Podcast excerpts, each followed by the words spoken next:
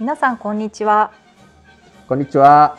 本が好き読書が好きなすべての人に送るポッドキャスト高所高実本好きの昼休み。朝日新聞社が運営する本のウェブサイト高所高実編集部のヨッシーとガンちゃんがお届けします。このポッドキャストでは最近気になる本の紹介や著者インタビュー業界ひそひそ話まで読んで楽しく聞いて楽しいひとときをお届けします。というわけで前回と今回の2回に分けまして、えー高所高実の人気連載 BL ことはじめの筆者の一人でおられるコントから井上正俊さんに、えおいでいただきまして、まあ、もはや年始恒例となりました BL 紹介の特集をお届けしております。はい、えー、と2022年の、まあ、BL のあれこれをこう振り返っていただく特集になっているんですけれども今回はあの井上さん的マイベスト BL2022 ということで2022年に刊行された作品の中からあの井上さんの心にグッときたものをいくつかご紹介いただく形になります。はい、えー、と前回があの本とさんの BL ランキングということで本とさんのところで2022年に、えー売れ筋ベスト10を前回振り返ったんですけれども今回はそこには入ってこないんだけれどもでも井上さんがグッときた。すごく面白かった。そういった、えー作品を、まあ、時間の許す限りちょっと紹介していきたいなと思っているところです。はい、というわけででは早速1作目をお願いしたいんですけれども。はい、まずは、えー、マルキドマキさんの「僕らのミクロな週末」からお願いします。はい。本当に今年もたくさん作品が出てきて、あの、マイベスト選ぶのが 毎年大変なんですけど、そうですよね毎回あの、まあ、原稿をいただくとベストワン一冊決めるの辛いなっていうところから始まってるのを書き出し始まってるのをいつも見て大変だよなって思います本当に。そうですね。まあ年々辛くなってる気もするんですけど、まあ、そんな中で、えっ、と、いくつか今日は選んだんですが、あの、まあ、ネタバレも一部含む可能性もありますので、ご注意いただければと思います。はい、で、最初にご紹介する、そうですね、僕らのミクロな週末。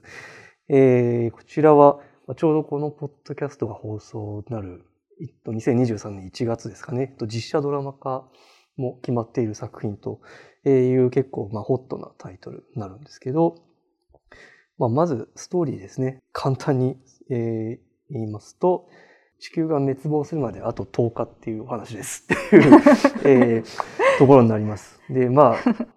きなり奇想天外なところで、まあ、あと10日で B が L しなきゃいけないなって、そうですね、まあそういうところから始まるそういう次元が次元付きの恋ってやつなんですよね。はい。で、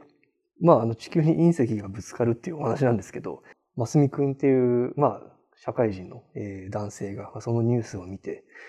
あもう終わったわってなって、もう世界終わるのかってなって、もう全てがどうでもよくなって、残りの余生どう過ごそうかって言った時に、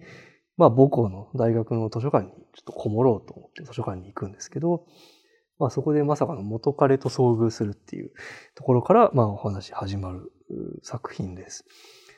で、まあこの元彼っていうのがあの、リツっていう男なんですけど、あの、まあ、大学卒業後はなんか IT ベンチャー社長とかこう、で、まあイケイケの、えー業界人みたいな形でこう、活躍してる人間なんですけど、まあこのリツと再会した時のマスミの、まあ、顔が まあ引きつりすぎてて、そうですね。本当に会いたくなかったっていうのが伝わってくる。本当に一番今会いたくないやつに一番最後に会える時に会ってしまったっていう、うん。あの、まあもうそれがもう伝わるぐらいのこう表情をしてるんですけど、まああの、その過去を振り、紐解くと、まあこの元彼っていうところなんで、まあ彼らは付き合ってたんですけど、まあ学生時代にちょっとそういうなし崩し的に関係を持ったっていうところで、えーその学生時代にそのリツがあの KOC っていう肩書きを持ってた あのキングオブサークルクラッシャーっていう、あの、恋愛関係でサークルを、まあ、に問題を起こして潰しまくるっていう、あの、もう超危ないやつっていう、こう、肩書きを引っ提げたやつに、と、まあちょっと、まあ、関係を持っちゃって、まあそのままずるずると、まあ付き合う感じになっちゃうっていうところなんですけど、まあその付き合う時も、あの、まあマスミ的にはちょっとこれ、KOC と付き合うのはやばいんじゃないのって自問自答を繰り返す場面があるんですけど。そうですね。迷いありましたよねちょっと。そうこれはダメだダメだってダメだを7回言うシーンがあるんですけど、うん、ありましたね。そんなに分かってるのにまあ学生の若さのまあ差がというか、欲望のままにっていうところでそのままずるずるいって、ね、頭では分かっているけどってやつですね。まあ結果、あの、まあ遊び人の率だったので、あの、まあセフレ扱いになったことで、うんうん、まあ、あの、マスミは絶望して別れるっていう、そういう、まあ、それはトラウマになるわなっていう、まあ過去があった上での地球があと10日で再会っていう。でしかも律のせいでかなりその後の人生ズタボロになるんですよね。そうですね。ちょっとメンタルをやられちゃって、就活も失敗して、うん、超ブラック企業で働いてますみたいな。でまた体を壊してみたいなもう俺の人生何だったんだの元凶と、うん、まあ、再会するわけなんですけどあと10日で地球が滅亡するという時に。まあ、この作品自体その、まあ、あと10日しかないっていうところで、まあ、逆にこの元彼っていう設定が、まあ、あるおかげでその二人の関係値にその後ろがあるので、うんうん、そこから始まるここからの10日間っていう、あの、まあ、劇的でありつつ、この、まあ、下地があるみたいな、まあ、そういう作り方が結構作品になんかこう厚みを持たせてるのかなっていういうふうにもちょっと見て取れる作品ですね。まあ、あの、奇想天外な設定なんですけど、あの、ストーリー自体はさらにそこから奇想天外が続いて、ね、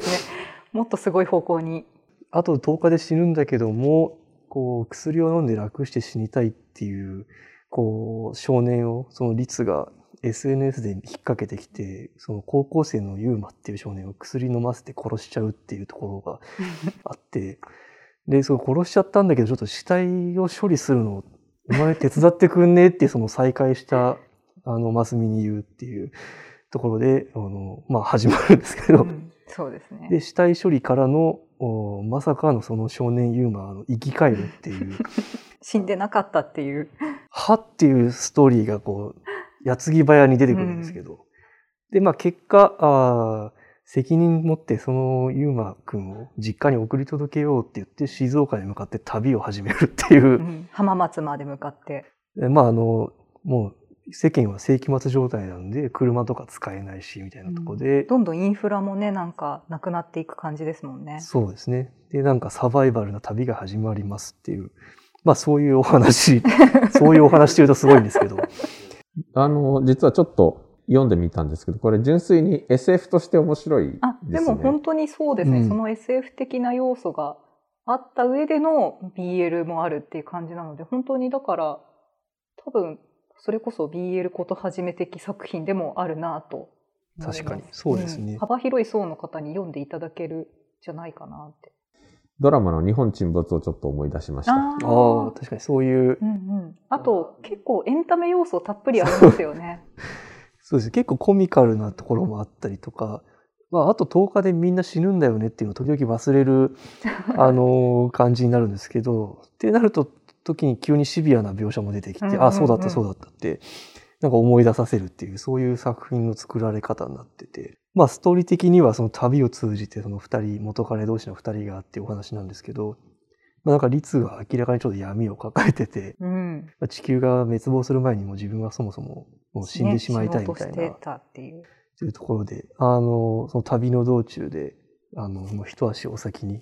その過去のトラウマを与えちゃったマスミに対してその正直な思いを打ち明けた後、じゃあお先にって言って死のうとするっていうところで、もうマスミがまじ切れして、勝手に死なれて俺どうすんのみたいなところのこう、やりとり、問答みたいなところが結構印象的なんですけど、もうなんか勝手に死ぬなよって言って最後その抱きつきながら死ねよクソがバカっていうこう吐き捨てるマスミがもうなんかわかるなと思いながら見て。でもすごい、あの、マスミが、こう、いろんなしがらみからこう解放されていく感じもありますよね。本当に自分の思うことを。そうですね。うん、なんか、自由に多分こう、旅を通じてっていうのと、あと、あともうすぐ自分たちが死ぬっていう、その状況下だから、言えることとかやれることっていう、その、が、まあ、表現に出てきてて、それゆえになんか、二人、お互いのなんかトラウマみたいなものをこう、壁を溶かしていくみたいな、うんそうね、そういう作品だなと思ってます。はい。それでは次の作品は？はい、えーパースさんの幼馴染に彼氏ができた話です。こちらはどんな作品でしょはい。こちらはまた、あの、打って変わってというところで、このパース先生っていう方は、この作品がまあデビューコミックス、えーになってまして、まあ、上下巻、えー出ている作品なんですけど、まあ、表紙がすごくポップで、あの、青春ピュアラブストーリーかな、みたいな、えーところなんですけど、あの、全くもって違くて、なんという表紙詐欺だろうっていう、あの、う思っちゃうところなんですけど、話としては、えっ、と、まあ、最初は中学生かな？中学生の、あの、ゆうまくんって男の子と、えっ、と、その幼馴染の女の子ですね。後藤美智子ちゃんって女の子が、まあ、歩いてて、あの、僕、彼氏ができたんだよねって、あの、美智子ちゃんに報告するところから始まるんですけど、ゆうまくん自体は、あの、すごく爽やかでニコニコした青年で、まあ、以前にも、あの、彼女がいたっていうところが、こう、複数回ある子なんですけど、まあ、なぜだか長続きしない。そういう、ういい子なのになっていうところなんですけど、まあ、今回初めて彼氏ができたっていう報告を受けて、みちこちゃんがまずパニックに陥るっていうところで、一旦 BL をみちこちゃんが勉強して、なるほど、そういうことかって言って、どういうことってなるんですけど、で、このまあ彼氏になったっていうその男の子が同じ学校のあの京也くんっていう同級生の子なんですけど、まあいきなり彼氏ができたってところなんで、こう、めでたしめでたしっていう始まり方かと思いきや、あの放課後の教室で、えっと、まあみちこちゃんがたまたまこう見かけてしまうんですけど、見てはいけないものをですね。ゆうまくんが その京也を後ろ手に縛って泣きながら謝罪させているシーンを、まあ、目の当たりにするっていうところで、何を見ちゃったんだろう私っていうそのとんでもないゆうまくんの一面を発見がまず1話ですね。うんいやこの1話をまだ1話しか読んでないんですけれどもこれ読んだだけでかなり衝撃的な展開で本当にびっくりしてこの続きが一体どうなるのかあのすごい楽しみでしょうがないんですがこの先はどうなっていくんですかこれ？そうですね。もう本当1話からあれってなるんですけど、まああの、まあ、なぜかっていうと、このユーマはもう嫉妬されることがとにかく嫌いな男の子で、でまあすごくもう仲がいい大切な幼馴染の美智子ちゃんのことはもう大好きなんですけど、うんうん大好きなんだけど恋愛感情ではなくて恋愛は別のところでするみたいなところなんですけど、もう歴代で付き合った女の子たちがみんなその幼馴染の美智子ちゃんに嫉妬しちゃうっていうところで、その嫉妬心に気づくとさっきのその京也くんみたいに お仕置きをされるっていう。でそのお仕置きがなかなかハードで。トラウマになるぐらいの。こんなやばいやつと私付き合っちゃったんだってみんな気づいて離れていくっていうのをだから長続きしなかったってことなんですね。っていう、まあ、いや一連の流れがあるんですけど、まあ、このユーマン君もなので、だいぶぶっ飛んだ性格なんですけど、そのお仕置きを、まるでこうちょっと楽しんでいるかのように、あの、お仕置きをして、しかもちょっと感情とちょっと切り離されてるっていうか、お仕置きをしながらもその子に対して、でも大好きだよって言いながら、うん怖いですね。あの、髪の毛をハサミでバシッて切ったりとか、怖腹いせに美智子ちゃんの子に対していじめをやっちゃったりとかして、それの、まあ、それはダメだよねって言って、それを教えるためのお仕置きだったさらなるお仕置きが待ってるんですね。もうどう少したお仕置きをしてっていうところが、まあ、ありつつの一番最新の彼氏、京也くんなんですけど、うんうんまあ、話としてはそこから高校編に入って、あの、高校生になって同じ学校に行った二人は、それでもまだ付き合って、関係性としては続いているんですけど、まあ、京也くん自体はその、まあ結構彼も彼でなかなかぶっ飛んでて、やっぱりその嫉妬と執着心が半端じゃなくて、あの、とにかくゆうまくんを自分のものにしたいっていう欲で、えーまあそれがきっかけでこう泣きながら告白して付き合ったっていう経緯があるんですけど、もう他のお虫に寄られたくないっていうその独占欲が常にちょっと溢れちゃってるんですけど、それを表に出すとお仕置きされちゃうんで、必死に隠しているっていう、あの、これまたすごいキャラクターっていうところ。なんでまあ、みちこちゃんはみちこちゃんで、そのやばい一面を見た上で、まだユーマと仲良くして、うん。個性だよねって言い切って受け入れるという、個性として受け入れるんですか？器の広さが半端じゃないっていうところで、まあここまで出てくる奴ら全員やばいやつっていう、その、登場人物全員やばいやつってやつですね。っ。ていうもう、あの、もう一回表紙を見てもらうと、はい。あれってなるんですけど、すごいなります。だってタイトルからして幼馴染に彼氏ができた話ってすごいほのぼのじゃないですか。しかもこのタイトル表紙のフォントもこのちょっと手書き風のほのぼのしたこれから想像できる話じゃないですね。そうなんですよね。だから、もう本当にそこがびっくりしつつ、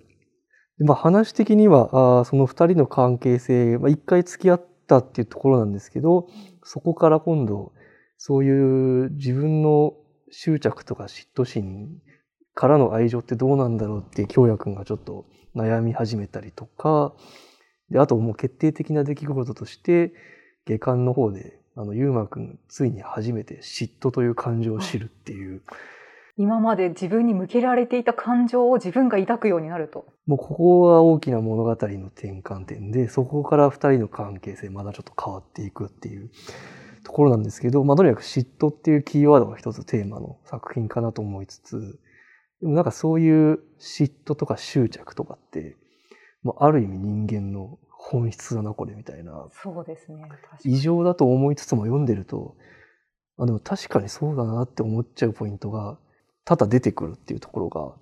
なんかこう作品の作り方としてすごく魅力的で、これは愛なんだろうかって思いながらも、あ、でも多分これこそ愛なんだなってなるっていう。なかなか深い作品でもあるってことですね。そうですね。収まりがいい、えーっていうところなんですけど、まあ、そこに至るまでの紆余曲折は本当に面白くて、うんあの、元カノの女の子たちも出てきたりとかして、うんうんあの、話を膨らませてくれるっていうところで、あの、まあ、基本総じてみんなやばいやつなんですけど、あの、そこをぜひ楽しんでいただきたいっていうところですね。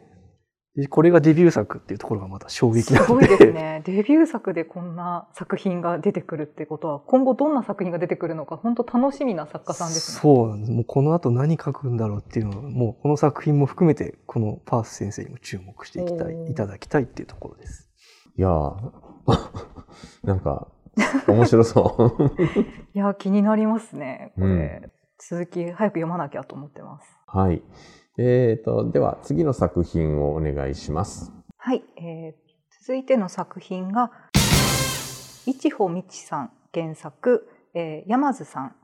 作画のブルーモーメントです。あの、一穂道さんは、光のとこにいてねという去年の末に出た、これは BL ではなく小説、一般小説なんですけれども、こちらであの、2回目の直木賞候補に今上がってる方ですね。はい。まあ、もともと BL 出身の実は作家さんでもあるので、そのまあ、BL の作品ということで、どんなお話なんですか、こちら、まあ、もう一方道先生は本当に BL のノベルス界でももう、もう超がつくほどの人気作家の方になりますし、で、まあ今回コラボした山津先生自身もですね、非常にあの魅力的な方で、ちょうど2023年の1月でおそらくデビューされて10周年を迎える方というところ、まあそのまあ実力派2人がコラボするっていう、まあある意味夢の作品にはなります。でも作品としては、実はこれはコロナ禍を描いた作品になっていて、作中、あの、まあ、今、この世の中と同じくですね、コロナが大流行して、人々の日常が大きく変わって、まあ、今までの生き方ができなくなったっていう、その世の中を忠実に再現している作品になってます。で、やっぱりこう、漫画とか小説とかって、まあ、現実を逃避するために読んだりとか、こう、今、現実にはないものを求めて読んだりっていうことが、やっぱりあると思うんですけど、まあそんな中もう、本当にありのままの現実を描いたっていうところが、こう、この、その挑戦されたところがまず、あの、本当に注目するべきポイントかなとも思ってます。そうですよね。なんか読んでみて、このド直球にコロナのことを扱っている BL って初めてだなって思ったんですけど、そうですよね。なかなかなかなかない意欲作というか挑戦的な作品だなって、読んでいてなんか自分のなんか生活のなんか地続きなところをなんか読んでいるような気になって、なんかすごくそれは面白かったしなんかすごい共感できる部分がいっぱいありました。そうなんですよね。読者はそのまんまこうありのまま現実をまあ突きつけられつつもでもその中でお話を広げていくっていうところがあって物語としてはこのまあバーですね、えっと、ブルーモーメントっていうバーを経営しているあ店長ですね。店長をやっている響さんっていう男性と、まあ、そこに通っている常連客の直人。でそのバーのオーナーである、まあ、誠司さんっていう、まあ、主にこの3人が出てくる作品なんですけどもまあちょっと三角関係的なというかまあ三角関係ですね、えー、なっていてこの響さんと誠司さんがまあ最初は、えっと、恋仲にあるっていうところなんですけどまああのやっぱり一本道先生がやっぱ原作書かれてるっていうところもあるのかなっていうところでそのモノローグっていうんですかねその作品の中に出てくる言葉のとこの端々にこうやっぱりその一穂先生のなんていうかエッセンスが散りばめられてるなっていうところで最初こうバーの営業が終わって響が自転車でこう家に帰ってる時にその誠司さんから今から家行っていいみたいな連絡が来たそのシーンでこうマスクの中吐いた息で一気に湿ったっていう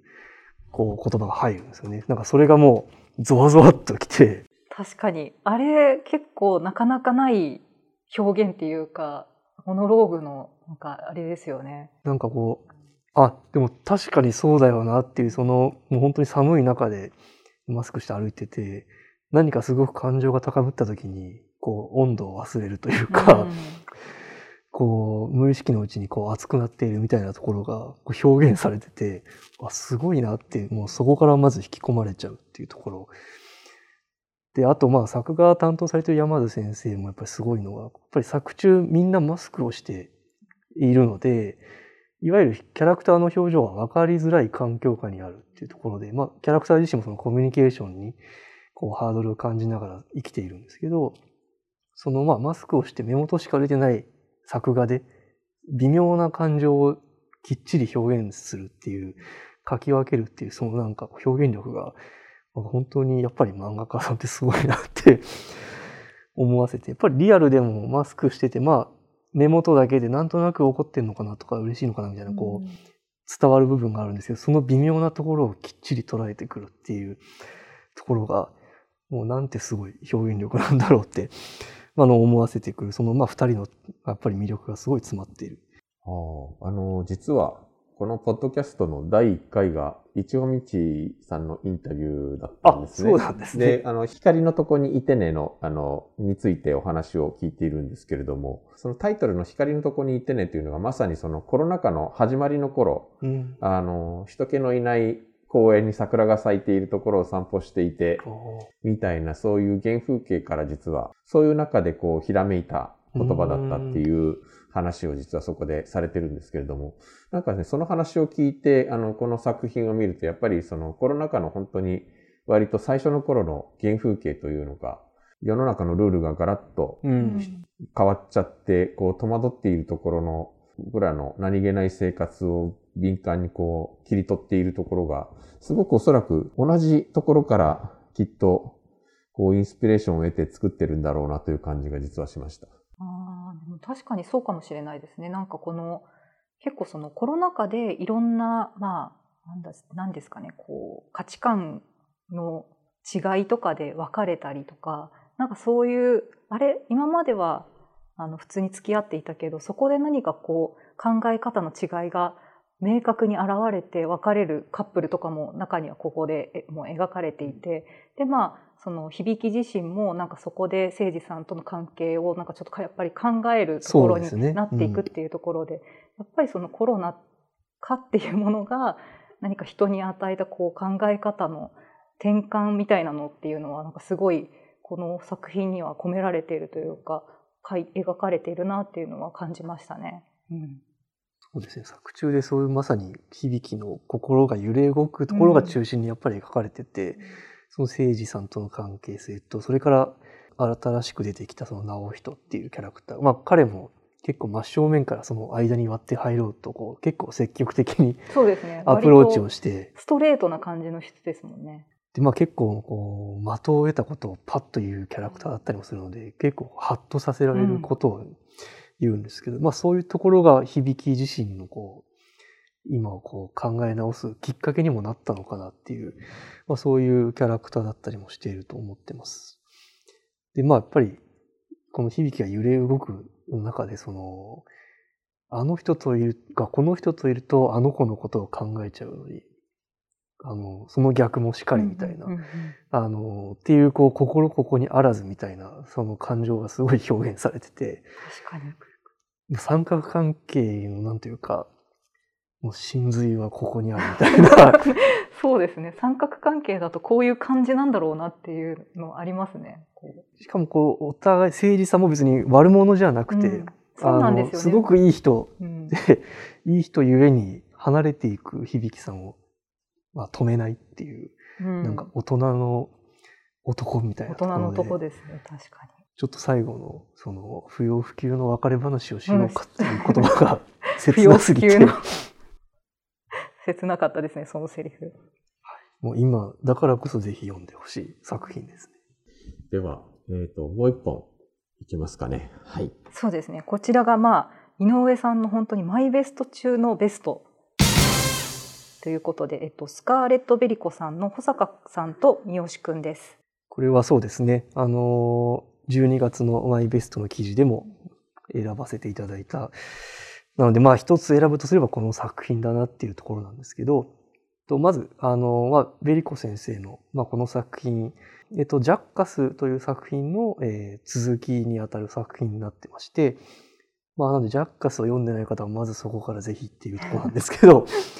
あの、まあ、ジャッカス自体でメインのカップリングだった、いわゆる篠原コンビがいるんですけど、ではない、当時はまあ、サブキャラというか、まあ、脇キャラとして出てきたタイトル通り、保坂さんと三好くんのお話になってます。で、まあ、三好くんは、まあ、ちょっと説明をすると、その前作ジャッカスで、えっと、当時高校生の、だったんですけど、同級生の、まあ、勝美くんっていうゲイの男の子に、密かな恋心を寄せていたんですけど、まあ、最初はそれを自覚してなかったんですが、最終的にはその、自分が好きだということを自覚をしたんですけど、勝美くん自体は、当時その保健の先生のですね、荒牧先生と、まあちょっと恋仲にあったっていうところで、いろいろあって、最終的にはその荒牧先生と勝美くんの間を恋敵なのに、自分がまあ、まあ取り持って、えーそこをしっかり成就させて、自分は自分で思いをしっかり伝えて、しっかり玉砕するっていう、あのーもうなんていいお人よしなんだっていうキャラクターなんですね。で、しかも、もうどうしても自分のことが素直に、素直なんだけど素直に表現できない可愛いキャラクターなんですけど、そんなまあ三好くんが、まあその当時、えっと、まあ荒牧先生の友達でもあったその保坂さんっていうのが、勝美くんが、えっと、バイトをしてたバイト先の、まあデザイン事務所かな？のデザイナーさんですね。なんか年上の方なんですけど、がこの三好くんのことをお気に入りになって、ジャンカスではまあ一旦そこで、ちょっとこう、二人の関係性ちょっと出来上がったところで終わったんですけど、からの今作っていうところで、まあ、ファンの方的にはこの二人がの続編というか、その後が描かれるってところでも結構、個人的にもフィーバーしたんですけれども、あの、結局その後二人はまあ順調に距離は縮めていったんですけど、まあ保坂さんから、まあ大学生、受験生ですね。えっと、三好くん受験生なんですけど、大学に入ったら一緒に暮らそうかっていう、まあプチプロポーズみたいな。しかもカフェみたいな公そうですね。衆の面オープンカフェみたいなところで合鍵渡されるっていうところで、三好くん的にはまだ正式にお付き合いもしてないうんうんし、正直自分の気持ちがどこにあるのかもちょっとちゃんとこう、落とし込めてないみたいなちょっとそういう状況下でパニックになっちゃって、あの、合鍵は受け取るんだけど、一回保坂さんを拒絶するっていう、うんうんまあそういう一幕があって、で、そこからまさかの8ヶ月拒絶をするっていう、距離を置いちゃうっていう、まあ出来事がまず冒頭にあるんですね。で、まあ8ヶ月後に、えっと、偶然、保坂さんと、まあ街で再会をして、まあちょっと気まずいながらもうもう一回その関係性がスタートするんですけど、いろいろあって、あの説明ははしょるんですけど、その後、なぜか、あの、三好くんは、保坂さんの家に侵入して、まあそこで合鍵が生きてくるんですけど、うん。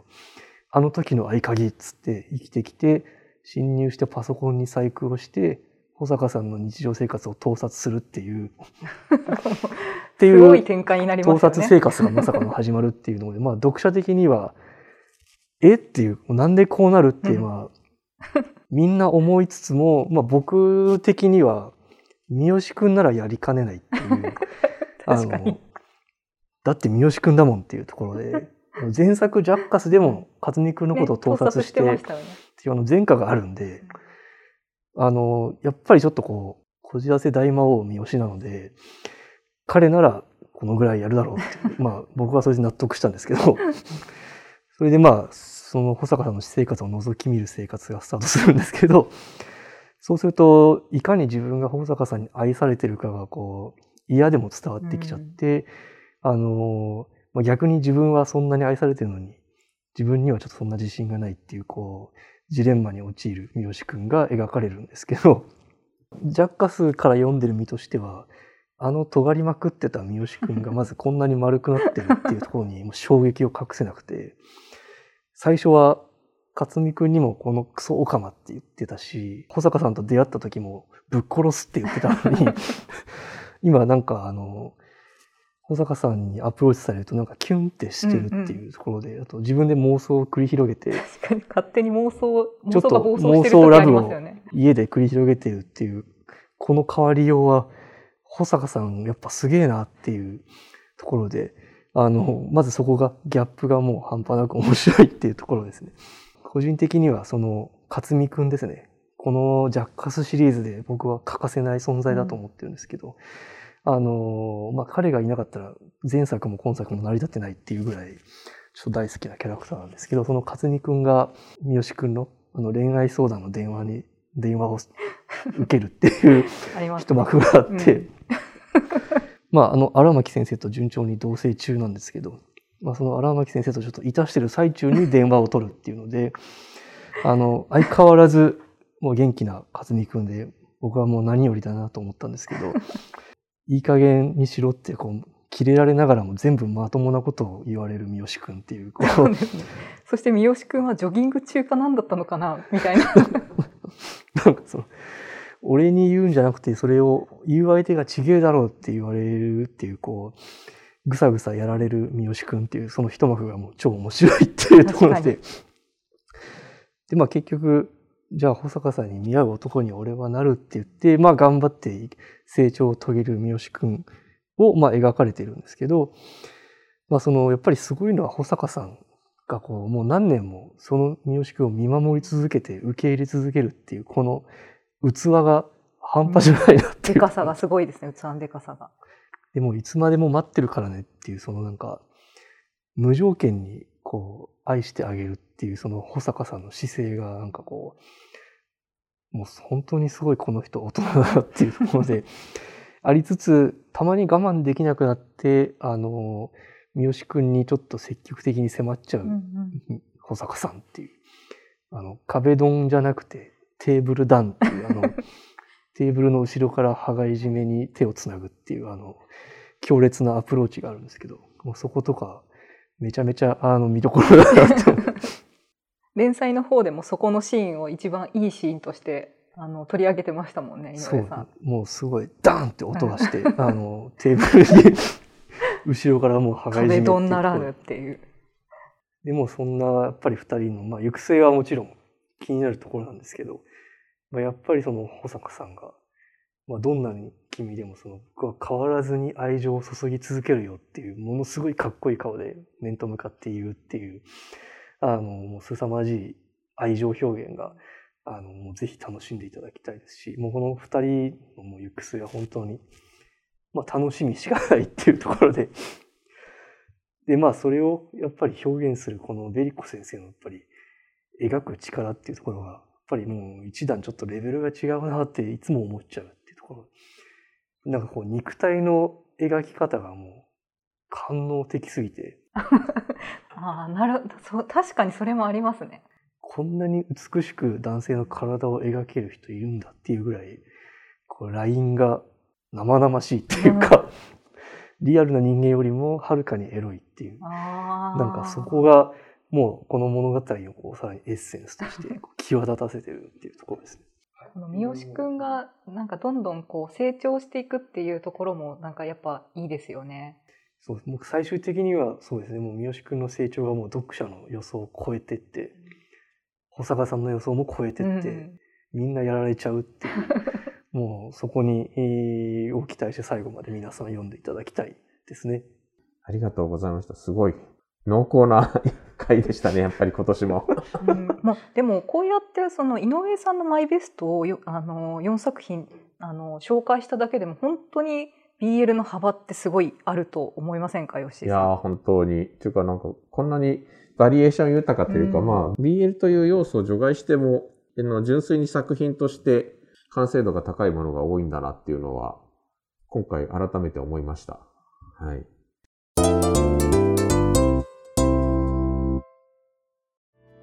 はい。えー、2回にわたりまして、えー2022年 BL 総まくり大会を、井上さんと共にお送りしましたけれども、今年もいろんな作品をご紹介いただきましてありがとうございます。ありがとうございます。今年がやっと仕事が終わったなって感じがちょっとします。これをやると これをやらないとちょっと肩の荷が下りないってちょっと思っちゃう。本当に今後もいろんな作品をぜひあの BL ことはじめの方でもご紹介いただければと思います。はい、ぜひよはいろしくお願いします。よろしくお願いします。よろしくお願いいたします。高所高実のウェブサイト book.asahi.com では話題の本の著者インタビューや書評コラムなどえー本に関するさまざまな情報を毎日皆さんにお届けしています。Twitter や Facebook ページ、Instagram、えー YouTube チャンネル、そしてメールマガジンもやっておりますので、ぜひフォローお願いします。そしてポッドキャストへのご意見やご感想もお待ちしています。ツイッターのハッシュタグ本好きの昼休みまたはホームページの一番下のお問い合わせからお送りください。それではまた来週、さようなら。さようなら。